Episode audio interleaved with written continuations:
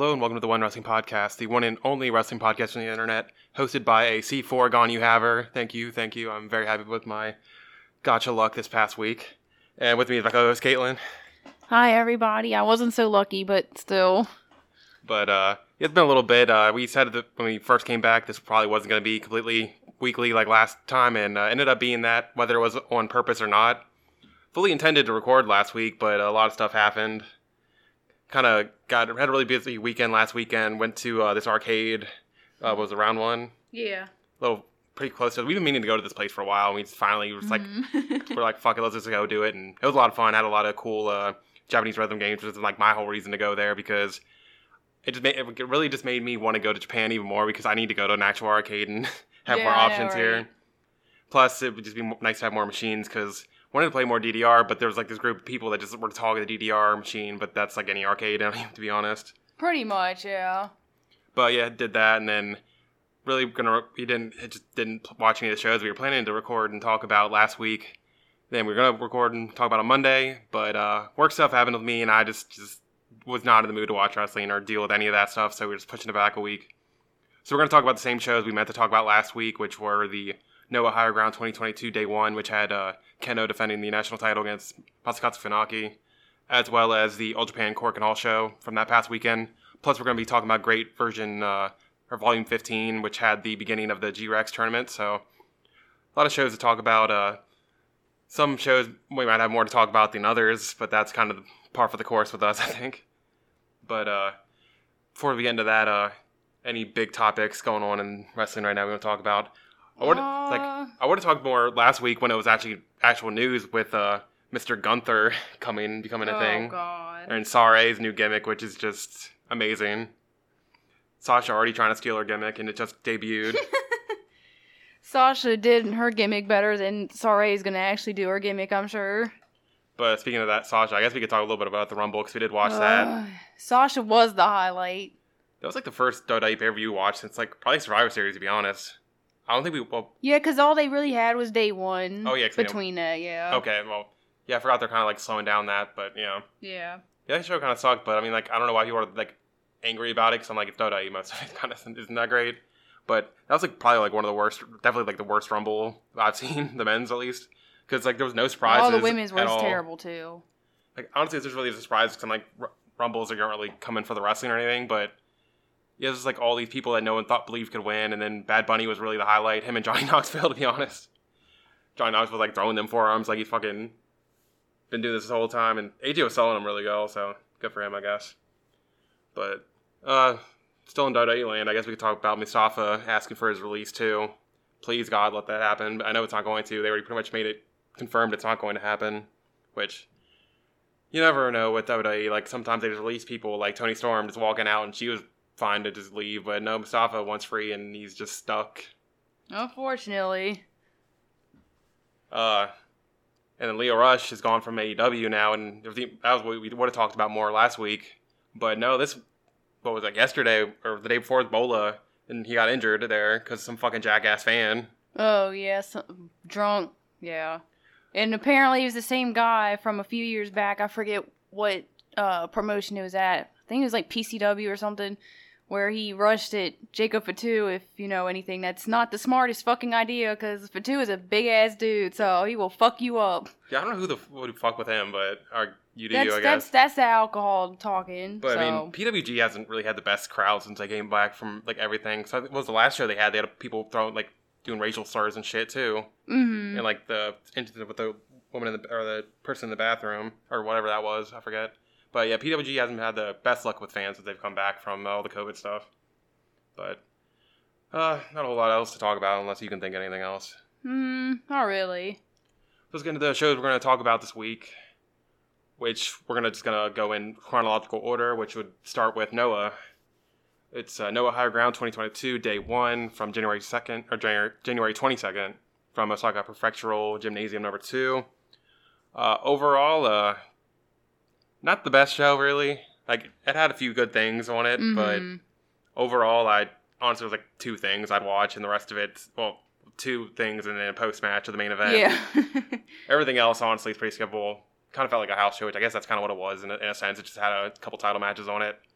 But first match though is the match to watch on this show, which was uh, HAO versus NIOH, ending with a without a winner at a time limit draw in 20 minutes. And uh, this is the kind of match you want to have when you when former tag partners face off for the 1st time. Like how attack or not or NIOH attacked HAO before the bell, and the two that's never like let off the intensity.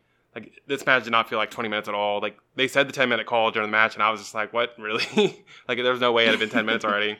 And then like near the end of the match when they were like counting down because it was getting close to the draw, like the one minute time limit, and I was just like, I could not believe it was already 20 minutes. And it ended in a draw, so clearly this isn't over between these two, which I can't wait for because this was just fucking great. Like the best NIOH performance I've seen because Mm. of just how vicious he was attacking HAO. And if I could have like if I make one complaint about it, it's the fact that HAO debuted his next gear, his new gear at the next show and not here. But that's like a minor complaint and really has nothing to do with the match. It's I still think it was a rush, um, a rush thing. yeah, I think we said it when we So he didn't have his gear ready this time. yeah, I feel like they would have waited a little bit. But yeah, what you think about the match? Yeah, this was definitely um really really great. I was looking forward to this so much, and they definitely didn't disappoint. Um, after it had happened, I saw a bunch of people talking about it, so that definitely got me hyped up for it. We finally got around to it, and like I said, it just did not disappoint. Um, I obviously I, I love how I love NIOH too, because you know just love Kongo in general. Um, but yeah, this is exactly what you want from a you know big blooded quote unquote like sibling type feud and shit. So I kind of hope we get some more from this down the road. This is all. This is actually like this is exactly what I want from a um, opening match too, because you know we're so used to the typical like five minute matches or whatever they may be. So this was uh this is really nice. I yeah I'm just I'm really excited for their futures and like what goes on. And then Tadasuke coming out and attacking HAO after the match and shit for no reason. well, you, uh, for reason There was a reason, yes, as he declared that he's gonna face um Harada or challenge Harada, I guess.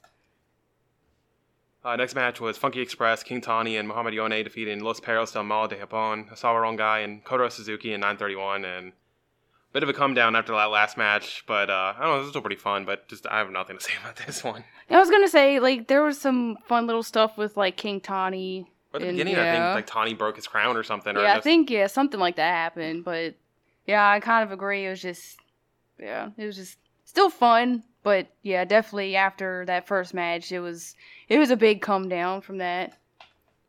Uh, next match was Hayata defeating Yohei in 1344. Uh, for some reason, Wrestling Data didn't have this match on the card when I was copying the sheet. uh, I guess they didn't care for the match much, and neither did Neither I, to be honest. like it was fine though. Like I will say one thing I like about Noah compared to other companies is that we get singles matches like this on the undercard all the time instead of just like meaningless undercard ma- single like Yeah. multi-man matches, which is pretty much like the go-to for every other pro company. So it is nice to for them to like give out these singles matches from pretty much on every card, whether I'm always into them or not. It's just a nice change of pace compared to when we watch other promotions. Yeah, I was gonna say this. uh Yeah, this wasn't really the most exciting match for me. But like you said, at least it definitely was more of a shakeup compared to just having like a meaningless match where, you know, whichever way it could go, it'll go. So at least you had their pass come back and you know Hayata, of course, gets the victory over Yohei. But it is what it is.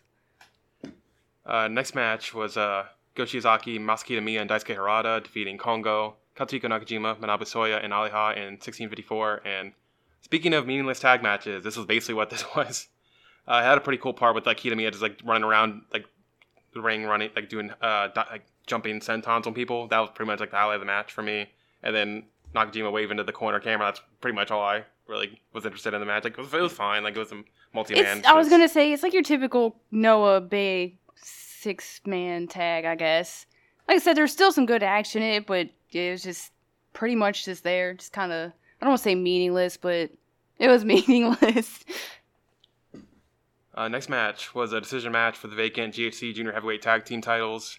Stinger, Seiki Yoshioka, and Yuya Susumu defeated Full Throttle, Atsushi Kotoge, and Hajime Ohara in 739. If you're to tell, I was kind of not feeling the show much after the opener, but this match got me back into it. Like an awesome sprint of a tag title match. Mm. It was a lot of Seiki and Kotoge facing off, which helped a lot. Those two just have great chemistry together. Since it was short, Susumu had no need to slow it down drastically like he usually does in matches, but he, he kept up the pace here. Like he did a good job. I'll give him that. It was pretty good shit. wouldn't have minded if this had gotten a little more time, like a couple more minutes maybe. But uh, that said, I wish all of Stinger's title matches will be like this going forward, but I don't think they will be. It's probably gonna get back up to the 20s, and it's not gonna be as good. Yeah, this was definitely a super fun sprint. Um, I always love seeing Seiki against either of the Full Throttle boys, so that's always a highlight. Susumu was, eh, he was fine. Um, but yeah, as soon as like Seiki goes out, I'm just like, oh fuck, never mind. We're about to come down a little bit. But um, yeah, I actually when we were watching it, it didn't feel like it was seven minutes. I was kind of surprised. I was like, oh, it felt like more abrupt, I guess, of an ending. I don't know, Mhm. but still, I think it's really good stuff. Uh, next match was uh, M's Alliance, Naomichi Marufuji, Masato Tanaka defeating Sugiura Gun, Takashi Sugiura, and Kazushi Sakuraba in 22-26. Pretty good semi-main event, but really the best parts of the match were Sugi and Tanaka facing Mhm, off, yeah. which is no surprise, Pretty really. much. But I got no strong takes on this. It was pretty solid, solid semi-main event, but not much more to it. I was gonna say definitely, um, definitely solid main event. Just kind of another one that was like, oh, okay, on paper looks good. So if you like any of the guys, I think you'll definitely enjoy the match. But like you said, I think I definitely enjoyed more of uh, Sugi and Tanaka's uh, parts. Then we get to the main event for the GHC national title. Masakatsu Funaki defeated Kenoh in 358, like the dork he is, just jobbing him out and then getting into his faction. Kind of did a reverse Goto here. He beat the champ for the title, then joined his faction. But yeah, don't honestly, I don't remember much about the match. It was like four minutes long. What's there to say about it? The really what there is to say about it is that fucking Funaki in Kongo for some reason. Like, I, d- I don't understand it. Like, I guess you have to have one old guy in every Noah faction. That's pretty much what they were going for here. I mean, my Soy's kind of old too, I guess. So they kind of already have that. And, well, it's Soy's not that old, but, but yeah. Either way, I'm just like I I don't know the reason for this other than to like shake up Kongo and kind of. I guess because they lost one person, they're like, well, we just have to insert somebody back into Kongo. Yay! I don't know. I don't know. I really don't see what the end game is here right now. So it's I'm interested at least. Like the only thing I can think of is to like start up like the inner like the shaking up of like Nakajima and Kenoh. Yes. 'Cause- Because like Nakajima did not look happy at all that this dude was joining Kongo. And then I saw him kind of glance over at Aleja, and Aleja kind of made like a slight nod, and I'm just like, oh, okay.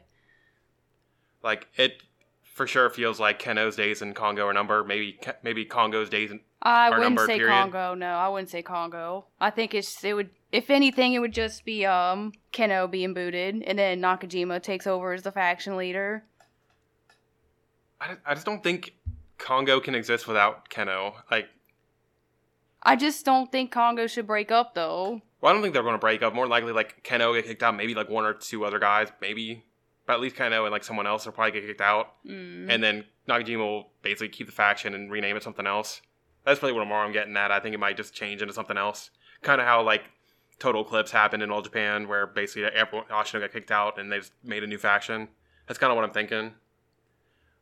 But we still got some time for that. I'm curious. Like I'm just curious how it's going to end up happening because I I don't, I don't I don't know. It's weird. I just I don't get it. And then we got fucking Masaka, uh, Funaki with his new gear with his Hello Fellow Kids that ass self. I'm like. Hello, fellow kids. How do you do?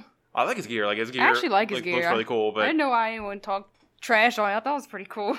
no, it's just I I don't know. It's just it's just so fucking weird. Like I'll get used to it. I guess it's just Funaki and, and Kongo. It's just hard to wrap my head around. Same thing though. It's like when Soya joined. That was that was weird to me too. Part of that was just Soya's die job after he joined Kongo, but I don't know. No, it's weird right now. Not in a bad way. It's just there's a lot going on. Nice little shake up to start the new year, I guess. I'm curious what they do with M's Alliance now because now they got lo- lost somebody. I still think uh, Kitamiya is going to end up there eventually, but we'll see, I guess. But uh, you have anything else to say about the show or no? Uh, not really. You pretty much covered it, I think. Uh, see, coming up for Noah on February 9th, we got, well, February 9th, 10th, and 11th, we have back to back Korakuen Hall shows. They're going to be on the new 4K camera throughout the whole show. That's going to be fucking gorgeous. I can't wait to see oh what that looks like. God, I'm so excited. Oh. Unfortunately, only like the first one will be on ABEMA, not on Wrestle Universe. So I don't know how that'll work for uh, us Westerners, but still, on that show we got on February 9th. It's uh, Go Shiozaki versus Masato Tanaka. It's part of his little series. Daisuke Harada is defending the junior title against Tadasuke. Let's go Tadasuke, please. Oh yeah, brother. I like both, so it doesn't really matter. But I, I've, I've been begging for Tadasuke. We got, got Kaito Kiyomiya versus Hayata in a singles match, so we'll see how that goes, I guess. I like Kaito with the juniors. That's usually pretty fun, so we'll see. Mm. Hopefully it's good. But those are like the highlight matches on that. February 10th, we got two highlight matches. Uh, Masakatsu Funaki versus Masaaki Mochizuki for the national title. And uh, Go Shiozaki versus Naomichi Marufuji again for his little trial series thing. On February 11th, we got Go Shiozaki versus Kenoh. That one should be fucking great. I can't. Should be the first time they've met up since that uh, double title match. Oh yeah, 'cause- yeah, 'cause Go wasn't in the N1. So that should be cool. And uh, Seiki Yoshioka versus Yohei, so that should be pretty fun. But that's all the Noah talk. Let's get into All Japan. I think I might have less, even less to talk about for this yeah, than I I did for Noah. Honestly, I think most of our thoughts are going to be on GLEAT, but it's All Japan show. It's uh, All Japan New Year's Wars 2022, day three from uh, January 23rd in uh, Korakuen Hall. First match was f- first match of the tournament for the Triple Crown Championship, the semifinal. Kento Miyahara defeated Suwama in 11:28. To be absolutely fair, I did not expect anything crazy from this, these opening round matches since they were opening the show. Mm. I can't be mad about the quality. Like I just feel bad about it because I'm like, they weren't trying. Let's be real. But uh, this was just a match, really. They kind of like they were kind of tried with some of the like, the near falls at least near the end, but Kento just won on a roll up, and match was just really a formality more than anything. I I had no belief that Suwama was going to win this, to be honest. Oh no, I was gonna say I if anyone came into this thinking Suwama was even gonna make it past the first round, I don't I know what to tell you. This was pretty much uh, look at the field and you can guess who was gonna win. Um, yeah, the match itself was really just a way to say LOL Kento anyway, but uh, it it was fine. The roll up was funny though. I thought that was that was interesting, but yeah, I thought the match itself was just it was just okay. Uh, next match is also for the Triple Crown tournament semifinal. Ryuki Honda defeated Shotaro Ashino in 9:15, and was it a great match? Uh, no, but was it miles better than Kento Suwama? I'd say so. yes. Uh, Ashino was determined to give this kid everything, and it showed. Like my Wrestle One boys supporting each other, love to see it. Happy All Japan booked this exactly as I had hoped they would.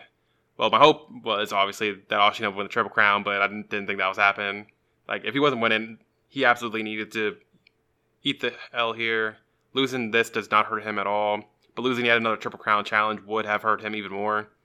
And this uh, match alone is proof that he was the perfect guy to put over Honda, especially since you needed this kind of performance to put over Honda so strong ahead of the main event, or it wouldn't have worked as well as it did. Because most people didn't seem to be like believe in Honda at all in this position, and I think Ashino did a good job to get him into position, not to make him believable. 'cause, like it's still Kento, no one's gonna fucking beat Kento for that, but it helped legitimize him, I think, a little bit. So I took this performance from Ashino and Kento's performance later really did help make this kid. And Ashino will get the win back in Champions Carnival, so it really doesn't matter at the end of the day that he lost here. Yeah, pretty much. Um, I, I definitely like this match a lot better than the first one, and uh, definitely helped Honda here.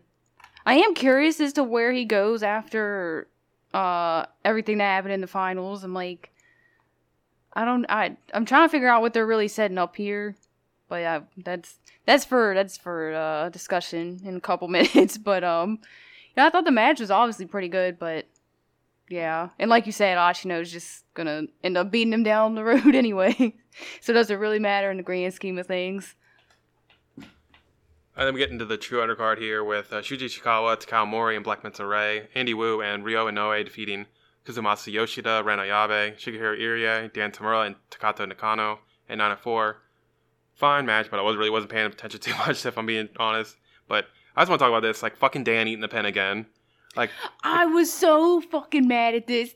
like he's the first crop of this that group of young boys to move on from the status of not being a young boy anymore, join a faction and all that.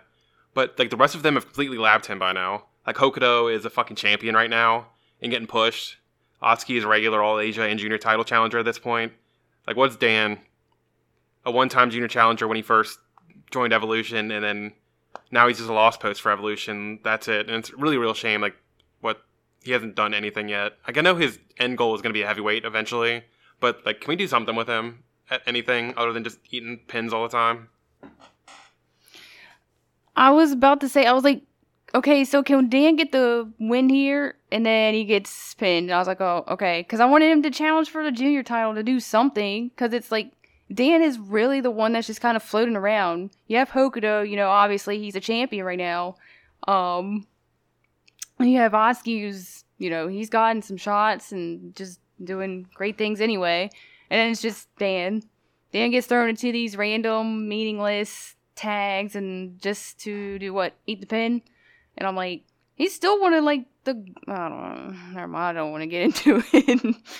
But like, yeah, the match, the match itself's fine. But like, yeah, it's just more of a bummer that Dan got pinned and seemingly has no mo- real momentum. Uh, next match was Total Eclipse, Koji Doi and Kuma Arashi defeating Nextream, Yuma Aoyagi and Atsuki Aoyagi in 833. I thought it was a pretty fun as t- fuck tag match here. Kumadoi are just absolute menaces with all the stupid shit they do in matches, especially in this one with the running the rope spot or running the into the corner spot they always do, and Kuma just couldn't keep up, and eventually this fucking Kuma or uh, Doi just threw him into the corner. And hey, all you boys are great. They're always great. They're a great tag team. Love to see them.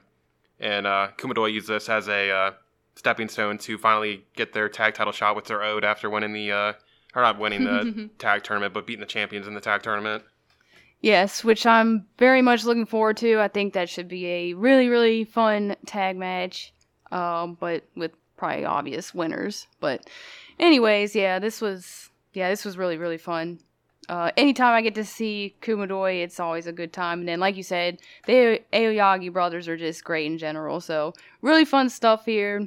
One of the, I guess, more of a highlight for the show overall, especially like this undercard. Uh, next match is a three on one handicap match. Takayuki Seki, Seigo Tachibana, and Baliyan Akki versus Yoshitatsu. Ended without a winner as a no contest, and uh, yeah, The wildest. this match was so like fucking stupid. It was great. Like, like Yoshitatsu just going all Hulk, Hulk mode and just fighting off three men on his own most of the match, but it was pretty entertaining. And like after everything br- happened, like we got the betrayal and the beginning of Cosma Kingdom, and I guess Bulk Orchestra wasn't enough for him. Red wasn't enough for him. Our boy Cosmo needs his own faction, Cosmo said, I gotta be the leader, actually. and he's got like the most ragtag group of guys to do it. But I, I really do like this faction forming. All Japan could use a second heel faction Mhm. with now that Purple Haze is like basically being dead right now, and also they were kind of leaning towards tweeners near the end anyway. But I mean they're kind of heel, more heelish in the next match we're going to talk about. But I don't know. But it's going to be really weird to see an Aki play heel. Like I was gonna say, has he ever played heel anywhere, really? I have no idea because I don't watch Choco Pro. Maybe he Yeah. got, does some heelish stuff there. Like every time he's in DDT, he's like this plucky baby face kind of thing. yeah, yeah. And same thing for All Japan. Like he hasn't done anything kind of heelish, at least for what I've seen of him. Maybe Mm. someone actually watched Choco Pro could tell me. And because I know like some people do different act, act, like, acts in different Yeah, yeah, promotions, such as true. Choco Pro. But yeah, it's gonna be a interesting little faction. I'm. It's like it's gonna be an undercard thing or whatever. It's probably just to give Yoshitatsu something to do since they always have to have him doing something, I guess. but I don't know. It, it should be pretty cool. So I thought it was a fun little angle. Like you said, it gives um gives them something else to do and adds at least another little new twist to all Japan for uh the time being, I guess. it's been a very long time since Sego's been a heel. He hasn't been a heel since he got Oh booted gosh, from yeah, that's like right, what yeah. 2018, I think 2018, 2019, something like that. Yeah. But yeah, he's it's been a little bit, and I honestly I think he's like especially in all Japan, I think he needs to be a heel. To be honest, Mm, because especially Palinal with Yoshitatsu hasn't done shit for him. So No. being a little faction here might at least do something for him. Like I don't think he's ever gonna ascend higher than the undercard, but it'll be something. Uh, next match is the first title match of the night for the All Asia Tag Team titles. Uh, Total Eclipse, Hokuto Omori, and Yusuke Kodama defeated Izanagi and Devil Murasaki in 835. And like I said, I just said Purple Haze were more tweeners, but uh, they were more of a heel role to the face, quote unquote, face team of Hokuto and Kodama here. Because Purple Haze tried to win the match by tying them both up so they could just get a count out victory.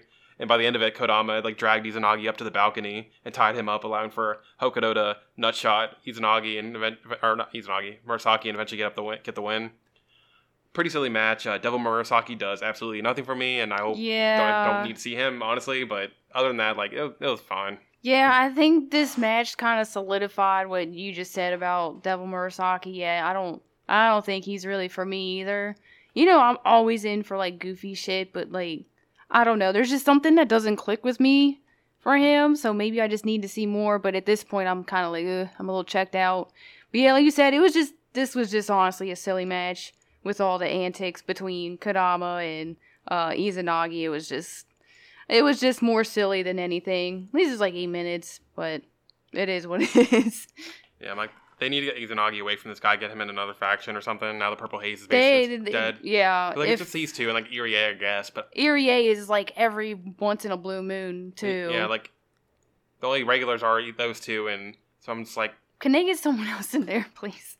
throw them in with fucking uh, Cosmo on them or something. Uh, yeah, yeah. Anything like they these two is like a like a duo act isn't gonna work. For No, me at I was all. gonna say since they lost Zeus, this isn't work. This isn't gonna work. And it just drags down Izanagi for me, which sucks because he just got pushed for that push, but he, Yeah. he just had a title for a little bit. Now he's kind of doing nothing and just Again. palling around with this dude, and I'm just like, all right, I guess. Uh, I, I hope a little better for you, but I guess we're not Mm. getting that.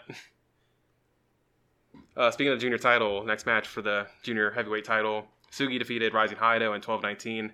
Uh, that was a pretty good performance from both guys. A few minor whiffs at the beginning, but nothing like really Mm. hurt the match too much. It really showed that Hayato still has a bit of growing left to do, but that was a fine performance for his first big shot as a signed wrestler on the, the on the roster.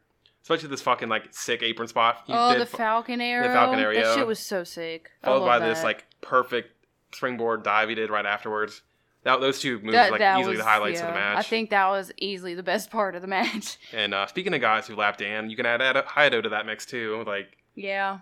But uh, afterward, Atsuki and uh, Andy Wu both came out to challenge, and Andy got first dibs, I guess, for like he won the match earlier in the night. And as soon as like, he won that match, I was like, oh, he's gonna come out and challenge the winner of the junior. It's so obvious. It's But- so easy to call. The thing is, I was like, why did you have Atsuki come out here and look like a dweeb? Come like I didn't understand that at like the, all. like the order was Atsuki came out to challenge, and then you hear Andy Wu's music or whatever come out, and he's coming out and he asks for a challenge too, and then Sugi's just like, oh well, I like you more, so I'm gonna challenge you, I'll let you challenge first, like, and I'm just like, that just makes Atsuki look like a fucking dork, honestly. Like, if he's not gonna challenge immediately, you could have just had him come out after the Andy Wu Sugi match. yeah, I don't know why they didn't just wait for that, but Eh, I guess they set up two challengers for suit or whatever. It is what it is, but yeah, it's- I just thought it made Atsuki look like a dork, which is unfortunate. and uh, the main event of the night for the Triple Crown Championship finals of the tournament, Kento Miyahara defeated Ryuki Honda in 23-3, as everyone expected to happen. Uh, I think Honda has the facials, the body language, the attitude, moveset down, everything for being a great heel. The problem is he still looks like a baby because Yeah, he kind of is. He's, only like 21 young. but uh, he's really not very threatening at all. Unfortunately, I don't know how you can really fix that other than get older, maybe lose a little baby fat in the cheeks. But And I don't think he'd look right with facial hair either because you know that's heel move number one is Oh, grow sure. facial hair. but uh, this is clearly like the biggest match of his career for being for the Triple Crown. But it was the also the longest singles match of his career by a long shot. I was curious and looked it up, and like I said, this was his longest singles match of his career. But only one match of his career, like only one other singles match of his career, has been longer than 15 minutes, and it was the match where he fought Drake and injured him. But uh, majority of his ma- this kid's matches have been like sub ten minutes of singles matches, so he's really not used to going Broadway like Kento is.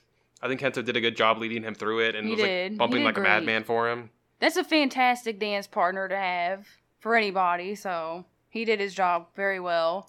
And like they started the match off doing a bunch of bullshit outside, which felt mostly for like time packing because For sure. That was that was definitely Yeah. some time adage. it was like I don't think Honda's re- really ready for a 20 minute match like this where it's all in the ring, but it. It was effective to get over Honda's new character doing all the heel bullshit. He was even doing like Kento's good, own yeah. like bullshit face stuff with Wada and Wada pulling on his hair. So it wasn't Kento doing it this time. It was uh, Honda. He But switched it up a little bit. Once the match really got going, it was pretty much your usual Kento match with a little bit of Honda flair. I never really thought I'd see the day of Honda hitting fucking apron pile drivers and shit. That was Yeah. so sick. And uh, just watching him wrestle now, you can easily see the All Japan influence in his moves now compared to his Wrestle One days. And just gotta say, I'm very proud of this dude. He was he never would have gotten this level of push in Wrestle One, but no. All Japan's definitely strapping the rocket to him, Mm. and he's They living up. have to. yeah, Who the fuck else do they have right now? but uh, he's definitely living up to to the expectations.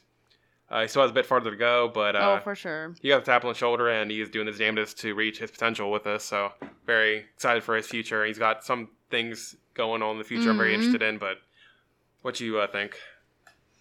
Um, definitely thought I actually thought it was a pretty good match. Uh, like you said, you could tell that Honda's not really someone who's wrestled a whole lot of long matches, as you mentioned. But definitely, he had a great dance partner in Kento, and Kento did a wonderful job at, you know, keeping everything going and keeping everybody into the match. Um, yeah, the outside part was you could definitely tell that was adding some extra time, but that's totally okay. Uh, didn't really feel the length of the match, at least in my opinion. I didn't. So at least that was a good thing. But um, I'm trying to think overall about how I feel with Kento having the title back. Like I can understand it for comfort reasons. You know, he's like the guy you can always depend on. So I get it in that aspect. But then in another aspect, I'm like, it's a little safe and a little boring. But I understand you don't have a whole lot of choices. So I 100% get why they did this. I'm just hoping that whenever Jake comes back, that they just put it back on him, and so everyone can be mad, but me, and that he just beats Kento in like 15 minutes. But um, it is what it is. They'll have a good champion for their big anniversary stuff that's coming up. I was gonna say, I think they were gonna at minimum wait until then to put it, the title back on him. Is at the anniversary Sumo Hall show. Yeah. I was kind of hoping for a bigger show too, but I mean, they kind of had to, unfortunately, speed things along. Hmm. I almost thought they might just wait until COVID was over or like a normal crowds or whatever to Mm, put it, the belt back on Kento because him and a champion during COVID era is going to be very depressing with like the whole no fans being able to clap. At least he has like his little clap gimmick before matches and stuff. Yeah. But it's, it's just not going to be feel the same for him. Yeah, it's gonna be very weird. But yeah, it felt like obvious that they were going to run that back, Jake and Kento at Sumo Hall. They could still do that depending on I forget when it is. Maybe Jake will be back in time for that. Yeah, I have no clue when this injury. Like, I don't, I don't know anything about this time frame to be honest. I guess Uh, it depends on the severity of it. I say other than that, probably the biggest match they could run is Kento versus Yuma. Yeah. They could Yeah. do Kento versus Ashino, but I don't think they built Ashino up to the Ah, level where you want him no. main eventing like your big No. sumo hall show. Unfortunately, I know everybody wants that, but yeah, no. I don't know if I'd really do Yuma either, unless you were gonna crown him finally. But That's what I wanted to say. I'm like, I really don't want Yuma in a big singles title match unless you're about to crown him. To be honest, so I really don't know what they're gonna do. Hopefully Jake can come back. I- I've- I can't do this Naito to bullshit anymore. But the thing is, like, if Jake comes back, he's just gonna lose to Kento at Sumo Hall. And then that's when I say peace. But anyways, But I don't know. It felt like the obvious choice for who was gonna win, so it's not surprising. And I'm I just hope they make his title, give him some good challenges for his title run. But not like All Japan has a whole lot of those right now, unfortunately. no. I was also just thinking this doesn't have anything to do with Kento, but like the backstage video that they posted on their Twitter with uh, Hokuto and Honda, fucking Hokuto basically grabbing Honda by the face. Yeah, that was like from their uh, house show over the weekend. It hasn't made tape on um, Wrestle or yeah, Wrestle Universe, fucking uh, Oh, no. TV yet. But yeah, like That was some good shit. You know what's coming. like when we first saw Honda as a heel, we kind of felt You like it, kinda it kind of seemed glimpse, like yeah. him and Honda or him and um, Hokuto, Hokuto were gonna fight a little bit. Now they're just going full with it. So I'm like, are we already going towards like the total eclipse implosion while Jake's gone? At the very least, I think Hokuto's days might be numbered because I'm like, if you're gonna kick anyone out of the faction, it would be him, because like Yeah. he has the most like babyface potential of the gr- the group. It's like I mean, Doi and Kuma both been he like all of them kind of face tweeners, whatever. All of them have been, I think, actually. Mm. But yeah, it's gonna be weird. we'll see. I don't like again. It's like say you kick Hokuto out of Total Eclipse. What do you do with him now? Hokuto, I think, would be okay. It'd be fine, but Mostly- it's just like Sort of. But it's all Japan, so then I'm kind of like, oh, I don't know. well, it's like in all Japan. If you're not in a faction, You're kind of Kind of nothing, I'm like- that's true too. where, Unless like he what makes his faction would you own. put? like you could pair him back up with his dad, but like that. uh, I don't want that for So him like- because then he'd just be in those little bottom card tags, and I'm like, "Mm, and I'm like Nextream's full. I don't even know if I'd want him in Nextream. Nah, I don't think he'd fit Nextream to be honest. He could join Evolution, I guess, but Uh, he doesn't fit there either, Yeah, so in it's my like- opinion. Hokuto's is weird. Like he's in a really weird position if they do end up going kicking him out. But I don't know. It's just early signs of them in fighting. So maybe they'll just do a singles match, make up afterwards, and that's it. Jake comes back and says "fuck it" anyway, and just kicks Honda out because he he injured him. So there we go. That would be funny actually. But uh, Or, yeah. or kicks out Hokuto too. But hey, let's not do that. Never mind. But yeah, that's that show. Honestly, I- it's pretty skippable. I got. yeah. I watched Kento and Honda just to see a new champion crown. That's probably like the main thing you need to watch if you want to watch anything from this. I think if you're an All Japan fan, you'll probably enjoy it. But it, just, it was kind of just a show to put on in the background more than anything, I think. Coming up for All Japan, we got uh, February 5th from Osaka Edi- Edion 2. Sugi's defending the junior title against Andy Wu. And then we're getting uh, two singles matches between Runaway Suplex and Kuma Doi ahead of their tag title match. Ashino versus Doi and Kuma versus Suwama. Very fun. It should be cool matches. I'm curious who wins what, what, because I feel like it's gonna they're gonna split. They're gonna split 50-50. Um, I'd say Suwama beats Kuma. So you know what that yeah, I was means. gonna say, I was gonna say Suwama beating Kuma and Doi beating Ashino feels like the obvious choice. I'd like I'd to like see to see. reversed. Yeah, I was gonna say I'd like to see them reversed. because I think Kuma beating getting a pin on Suwama would be really cool. It'd be huge. And it's just it feels too obvious to just go with Ashino losing because it's Ashino. But then again, it's all Japan, so If you can tell, their booking's pretty obvious so lately. So uh, we'll see. But uh, and then the other next, really like their only other show this month that in February is um February twenty third. Gonna have the uh, World Tag Team titles with Kumadoi def- chal- or challenging Runaway Suplex Mm. and Kento's defending the Triple Crown against Abdullah Kobayashi. oh brother. Those are like the only two matches so far announced. Once we get a little more stuff happening, we'll find out. We'll probably get another junior defense. I, I, can see that's think. where Atsuki challenges. Yeah, that's exactly what I was gonna say. That's probably gonna be the Atsuki defense. I'm sure. Um, oh, I think Are they doing Irie and Kodaka, Kodaka sometime, or is that I don't know if they've announced when that is. Or okay? I know that they're planning on that. I just didn't know when they were doing it. I think we're getting an All Asia tag title match with like some Ganbare people, to, Not Ganbare, fucking whatever Basara people. I think. Mm, okay. I think I might be completely I was pulling that out say of my I ass. have I don't no remember. clue. All I know was Irie and Kodaka. But yeah, got some stuff going with all Japan, I guess. Some very little. I'm at least excited for that uh, tag title match. That should be really awesome. And Mm. I think Kento and Abby will be fun. They're pretty cool together. I, I- love their Twitter shit. Their Twitter shit's been um, amazing. I'll definitely take that over Jake and Abby because I think that was going to be not that was not gonna gonna be be that so good. good. But uh, that's it for All Japan. So let's get into the last promotion we're talking about, which is GLEAT. The G Pro Wrestling Volume 15 from Korakuen Hall from uh, January 26th, I think. I forget. I didn't put the date down. It's on their YouTube yeah, it was channel. the, so. it was January 26th. Yeah, yeah. But uh, overall, that was a pretty solid show. Like, I Mhm. enjoyed everything and had a awesome main event. So let's get into it here. Uh, first match was uh, Shima and Jun Tonsho defeating Soma Watanabe and Keiichi Sato in 1026. I thought it was a pretty fun match to open things up. I'm surprised both Tonsho and Sato aren't signed Mhm. yet. Especially Tonsho. Yeah, like they're they're all especially all with him getting the pin. Mm-hmm. Like they're all but roster members at this point with how regularly they show like appear on shows, and I don't know. I guess Lidet just didn't want to pay them yet. but uh, I like to see Tonsho finally uh, settle down somewhere. Like he's Mm. really got himself in great shape, and he's always been a really good wrestler. And it was cool seeing him and Shima team together after like their big storyline during the Strong Hearts invasion of Wrestle One a few years back. Soma feels like really aimless right now. Yeah, it's Like- kind of a shame. Like they made a big deal about him being one of like the first signees and had him quote unquote main event their first show against Kenoh in a really great match. But And then nothing really. yeah, they've just done nothing with him since Yeah. then. Like like hopefully this tournament can uh, do something for him. But Tonsho pinning him here is just bizarre booking to be honest. I don't know what they're thinking here. Like I, Yeah, I that was really weird when we watched it because I was just kind of like, if I expected anybody to pin like Soma, it would have been obviously Shima, not not Tonsho, but whatever. like I think there's a way that they can make this work. But I think we'll talk about that after the main event. We talk through all the Okay. tournament matches because we can talk a little bit about how we think the rest of the tournament's gonna be booked. Ugh. But yeah, it's just really bizarre. And it, after the match, it kind of seems like Shima and Jun are gonna kind of be a team a little bit more. So that's exciting, that's, I guess that's pretty cool. I like to see uh, Jun that's cool. end up or end up back in Strong Hearts, but like end up in Strong Hearts officially. Let's so that'd be, do it. That'd be cool.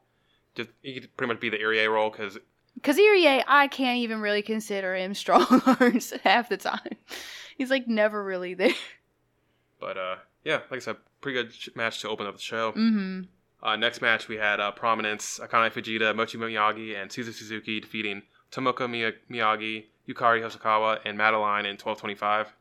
It was cool to see the Prominence ladies here instead of in Yes. Stardom. Very cool. I'm joking. No, Um, I'd rather see them here anyway. They're not doing a lame backstage uh, brawl, which never mind, look like absolute dog shit. But yeah, but uh, I hope to continue to see them in GLEAT. They were just absolute bullies in this match, and it was awesome. especially Suzu. She was a menace. She was bullying poor She was- it was awful. Like so mean. I feel so bad. And like it's hard to have a title in this promotion for women when there are like only like two women in the roster. Technically, yeah. But it would be cool to see them like have something important to do, like be it a title, a tournament, some kind of big feud, anything. Like it's just Mhm. something to get people invested in this women's division. Yeah, I definitely hope they expand on this a little bit. Um, Yeah, it's like yeah, I can only- more than just yeah, I can only speak for myself, but like it feels like the main reason to pay attention to the women's division here is to really just see what Yes, outsiders come in. exactly. Just But- like how they had prominence on this show, and they're gonna have ice ribbon wrestlers on one of their other shows, which is very funny. And I'm like, you could kind of say the same thing about the UWF rules matches too, because like It's always it's- outsiders, it's yeah, just pretty much the outsiders. Those You like who's coming in. in, Like yeah. that's what the exciting thing about it is. yeah. So it'd be nice, like both those divisions, really to have something to like build around. Mm. Doesn't help the the UWF sh- fucking shows never happen. Like we're just getting the second one next month, or in, not even next month in fucking March. So yeah, but Uh, I'd like to see something more to do with this women's division. I agree. I And I- agree. Yeah, some more regulars for sure. Not just you know depending on outsiders all the time. Outsiders are cool. You know, it's always fun, but yeah, And I'm like, if we're gonna get out- outsiders, I wish you'd get some that would be more and more consistent, so we can get some feuds going and stuff like that. yeah. Instead of just jumping back and forth with different, yeah, it's it's a little tough. It's I, kinda- I can get that Like, it's kind of just who's uh fucking Miyagi, Miyagi or Yukari gonna job yeah. to this time. That's pretty much what it is. And it sucks. Like, I'd like to see both of them to get something more like well. Yukari's still really young. She doesn't matter for her, but I Yeah. see fucking uh, Miya- Miyagi do something other than just job to people all the time. Mm. But anyway, getting to the uh, first uh, G- uh, G-Rex title tournament match. Oh, El Lindaman defeated Issei Onizuka in 11:36, and finally El Lindaman looks like a normal human being again. Well, I'd say that. as normal he- as El Lindaman Yeah, can I was gonna say as normal as that little gremlin can look. Like I'm so happy he finally shaved that ugly ass hair off. But he's a man of the people, the face of GLEAT, fighting from underneath for the fans, determined to overcome his stablemate here. Overall, it's pretty good shit. Mm. I had Issei working as the aggressor with Lindaman fighting back with some high flying and other nonsense. Like nothing must see, but I thought it was just a great performance from Lindaman as like a underdog baby Yeah. face here. Which he always does. He always plays that role fantastic. But yeah, definitely thought this was a pretty good match. Uh, really good way to kick off the tournament here. Uh, love seeing Issei. Was really surprised we didn't see that much of Issei during like the whole, oh well, still the whole pandemic era. So glad to see he's still in this. Uh, definitely gave Lindaman a good fight, that's for sure. Um, but I, as we talk about Lindaman looking more like a normal person, I need him to stop sleeping in the tanning bed or whatever he does. Like, man is about like five times darker than me, especially even when I tan. I'm like, come on, man. But yeah, at least he at least he cut that damn hair. But yeah, good match overall. It was really interesting to me that he's like out here like selling for his young like his um rookie member like not rookie but like his uh younger person of his stable like Yeah. Issei's only like recently he's only been wrestling for like well he's been wrestling for a long time now fuck he debuted in Wrestle One but Yeah, I was gonna say hello. but no like it's just interesting him uh basically out here like selling and shit for his junior being the like being like the under like underdog instead of being the aggressor because it could have been easily been the opposite but great kind of push Issei in a weird way they're they they see things in him I can see that pretty clearly uh see next match also for the G-Rex title tournament Minoru Tanaka defeated Daijiro Mitsui in 630 and pretty short grapple fuck match, solid stuff, but it wasn't anything crazy. It, kind of felt more like a Lidet, like a Lidet UWF match more than a G Pro Wrestling match. Yeah, pretty much. Um, and at like six thirty, there's wasn't really a whole lot, in my opinion, to get invested in. But yeah, still, still solid stuff if you, you like more of the grapple shit. Uh, next match, also part of the tournament, Yu Iizuka defeated Kaz Hayashi in 1024. I thought it was a good but not super exciting match. Like yeah, that that match is not for everybody. I think the booking is more interesting than the match itself. Like a young guy finally getting a big win in this company. Of course, it's Kaz. That guy just ends up doing it again. Like he always the one to put over people. He literally put over like Issei. Like we were just talking about Issei, kind of getting something and and Give great. little, yeah. Like he just he's one of the guys that beat uh, Kaz in a singles match earlier in the promotion's history. So he's Kaz isn't afraid to do the job, thankfully. Love that, Kaz. And yeah, like we'll see if any of these other young or other vets left in the tournament are willing to do the same. But I'll save the rest of that for when we talk about the tournament as a whole later. But yeah, I thought it was a pretty solid match, and it was just nice to see Kaz eat the fall here. I was gonna say definitely solid match, but definitely can understand if it's not a match for everybody, as it wasn't the flashiest of matches. But still, I think um, basics aside and all that stuff, it was pretty good. Um, I'm definitely a big Iizuka fan, so this made me extremely happy to see because I was worried that Kaz would probably just win because you know, lol, young boy. But no, extremely happy. Um, we'll see how far he gets, but I don't think you'll get he's very not. We'll we'll see. I'm still rooting for him anyway. Uh, next match was the semi-main event. Uh, T-Hawk, Rising Hayato, and Shima defeated Bulk Orchestra, Hayato Tamura, Nobuhiro Shimatani, and Kazuma Sakamoto of uh, in 12:59. Originally supposed to be uh, Irie, but he got pulled because of a fever, I believe. So Yes. Shima had to pull double Mhm. duty here. It was a very weird seeing Hayato tag with Strong Hearts. I'm not gonna lie, but uh, they worked really well together in the ring. Started off with T-Hawk and uh, Tamura just chopping the shit out of each other. It was awesome. Bulk Orchestra like isolated Hayato to beat him down, including my man Tamura just running into the corner, slamming him like a cook machine with legs. Fucking sick. uh, Hayato finally got to make the tag and uh, make it even more, like a more of a even fight with Strong Hearts helping him out, and he ended up picking up the win here. Uh, pretty fun semi-main event. I just love these Bulk Orchestra Strong Hearts matches, which is usually always fun. Yeah, this match was a whole lot of fun. Um, I actually thought it was pretty funny. I thought Hayato looked a lot better here Honestly, compared to yeah. I was like, I don't really know what the difference was. I guess maybe because he wasn't doing quite as much of high flying as he was in that match, but I think Hayato, Hayato looked pretty good here. I think everyone overall looked pretty good here. Um, like you said, you got all the nice chops at the beginning, and that's exactly what I was anticipating and wanted. So yeah, overall, this is a this was a really good uh six man tag. I think the thing with I I have no idea how many singles matches Hayato's had, but I think like Yeah. the thing is like he's just better at tags and like trios matches and shit. Oh, for sure. Because now. I always like enjoy when him and um. Atsuki work together in the tag team. They're always a lot of fun. But yeah, maybe you're right. Maybe he for now he's a better tag wrestler than singles, but he's still really young, so he'll get into it. And next match was our main event, also part of the G-Rex title tournament. Takanori Ito defeated Ryuichi Kawakami in 1806, and just a great main event to end the show. Hard hitting and violent with a surprising finish, Mm. or surprising to me at least. I don't know about you. Uh, Like it felt like an easy dub for Mm. Kawakami here to me, and that's kind of like the story they told with this. I think like Kawakami just felt way above Ito, but his fighting spirit just carried him back to victory, and Kawakami really dominated the match and just beat the shit out of him. But Ito like just never gave up and just fought to the end and won. So I don't know, like. I think they did well. I think I liked his little like crowd inspiring speech after the match. I did and all really that kind of like stuff. that. That was actually a really nice touch. Like Very I- nice baby face Mhm. uh, promo there. Yeah, I I thought the main event was just fucking great. Um, as for the result, I don't think it was really surprising to me. I think I was kind of 50-50 on who was gonna win here. I was just kind of, I don't know. I didn't know what direction that they wanted to go in with the next round. So, Ito getting the win wasn't a huge shock, but still, I guess a pleasant surprise. I don't know. I don't know. But uh, yeah, that's the tournament. Oh, we didn't even talk about it yet. The title. How, what, do, what do you think of the title?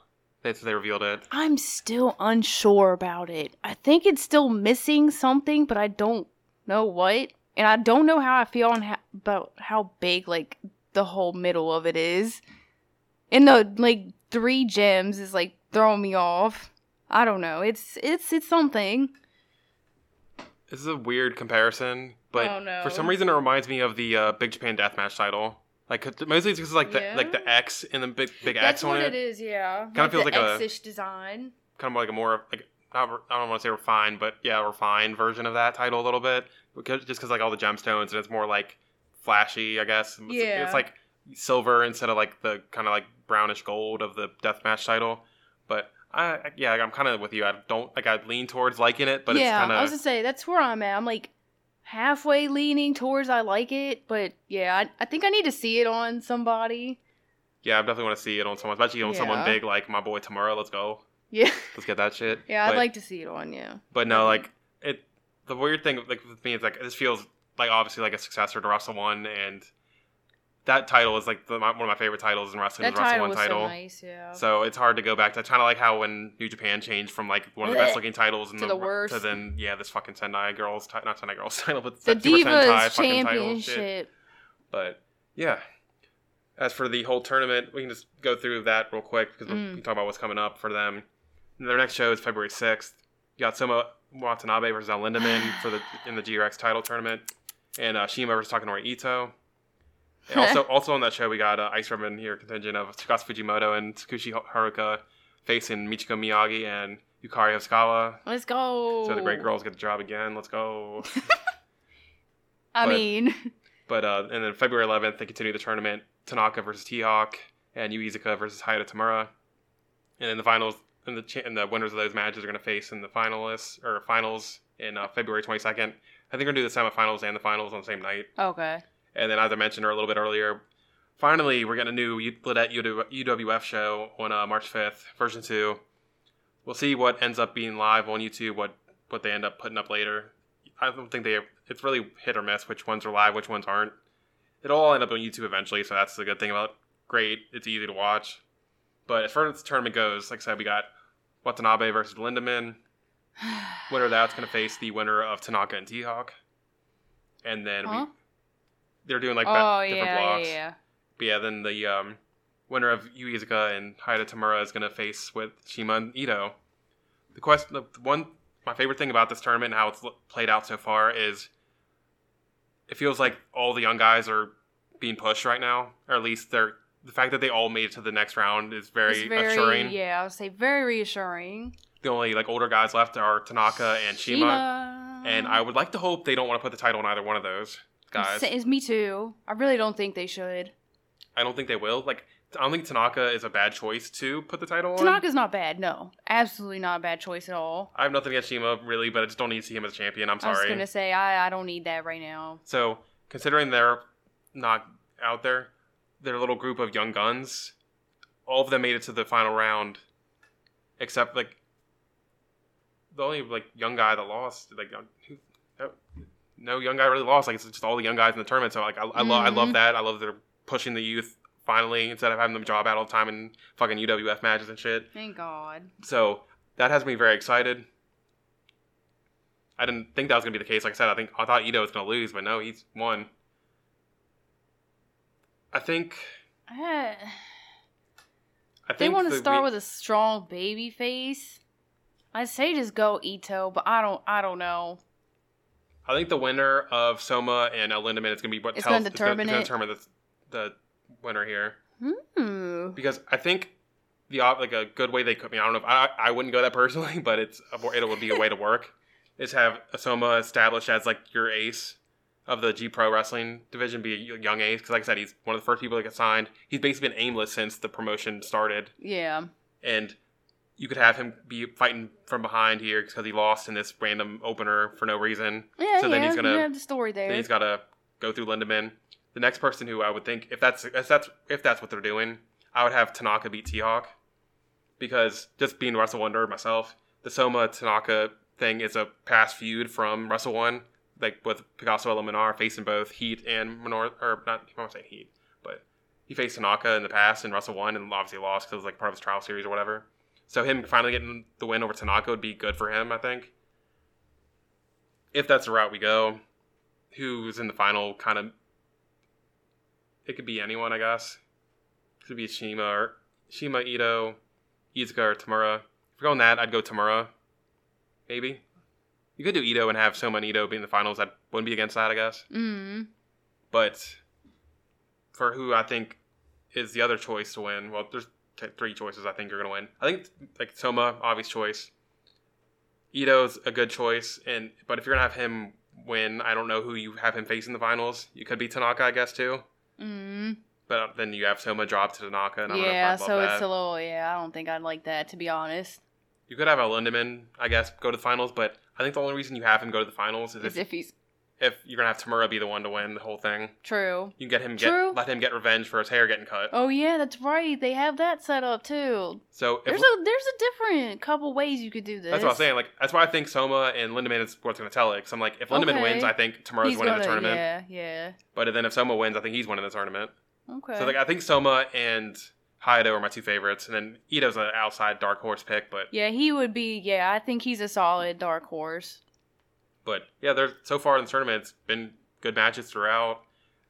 That we just went through, like there's a lot of different ways this could go, cause, so it's pretty exciting. I just, I'm just hoping that they don't have Shima or Tanaka win. That's yeah. That's really I like where won't I'm be at. as mad if Tanaka wins, but if Shima wins, then I'll be like a little side eye. But any of the young guys went in, I'm, I, Yeah, I I'm be here fine with T Hawk winning too. I'm fine. I wouldn't do that it. personally. I wouldn't do that. But Battle of T-Hawk. He's fucking awesome, but it's just like, Don't do that right now, at least in my opinion. yeah, I think really like the people you should be not in Go- any order is Soma, Tamura, Ito, and outside shot Lindaman. I'd like to see him with the title, honestly, because he is the face of GLEAT. He is the one for the fans. He's the one who gave me my most valuable Oh, grader award. sake, Thank you, uh, Lindaman. But But no, do- does he have the best? Uh, does he have the best theme though? I like his theme. Oh, yeah, Izuku's the best, one of the best teams. But and another interesting thing about with grade is too, it feels like Dragon Gate in a way where you need be was a good about talker. to say, yeah. And Ellen Mid's like the best talker in the fucking company. They always have Oh, him fuck, open up shows and stuff. So it's like if you want to go that route, he's great for that. I think Ito, like we were talking about the main event, I think Ito he did great. did pretty yeah. well on it. Soma's an iffy on that one, I think. I think that's the only like semi downside if they want someone to talk a little bit more is like I don't think he's quite as confident or comfortable quite yet, but could get there hopefully. But yeah, and Tamura is good at the talking, and re- like not not just because I'm a huge fan of Tamura, because I Oh, obviously okay. I am, but I think there's my my money really is on Tamura winning the tournament because, like I said, he has a built-in feud with a Lindemann, so he can get that win back. They're already kind of teasing dissension with uh, Bulk Orchestra with like, before the the show started. They did like the whole all of them come out, and they are to have Tamura and Kawakami shake hands, but Tamura just refused to. So you kind of a built-in thing there. It's like as soon as he wins the tournament, you could have Bulk Orchestra and Kawakami turn on him and kick him out, and you already have the first challenger there. So that's where I'm leaning towards personally. But uh, I think that's it for greats, and it for our show. Uh, next episode we'll see. I guess probably won't be a next ep- episode next week because there's just not a whole lot of shows that look that promising that I'm interested in watching. Like I'm at least gonna watch the Stardom show that just happened over the weekend. I don't think she's really that interested in it. And we got we do need to catch up Oh. on the um, Tokijoshi tag tournament now that it's basically over now, as well as the DDT tag tournament that just started. So if we record it all next week, it'll probably be talking about those two things. yeah. But we'll see. Might just put it off so we can talk about some other stuff. I forgot we didn't talk about what? Okatani. Oh fuck yeah! We, what we, the fuck? well, we didn't watch. We didn't. Well, speaking of the I DDT kind tag of did. I kind of watched it during the Rumble, but I didn't pay that much attention. I do know fucking Kondo in um, Harada versus uh, 37 Kamino was fucking was pretty fucking awesome, but I'll have to rewatch it again. But yeah, fucking Okatani. This glow up is I. yeah, I love this look, man. He is. He is. They're gonna. He's gonna be great. My Um, entire time I was in shambles. As soon as that came up, I was like, oh, oh my god, this is it. Thank God for Eruption being the coolest. Legit now. But uh, we'll talk about that next episode if we end up watching it, which we'll see, I guess. but I think that's it for the pod. If you want to follow the pod, you do so at One Wrestling Pod. If you want to follow Caitlin, you can do so at Ticking Time Bomb with a zero. And if you want to follow me, you can follow me at ASPIR underscore. But that is it. Thank you all for listening, and we'll see you next time. See ya, everybody.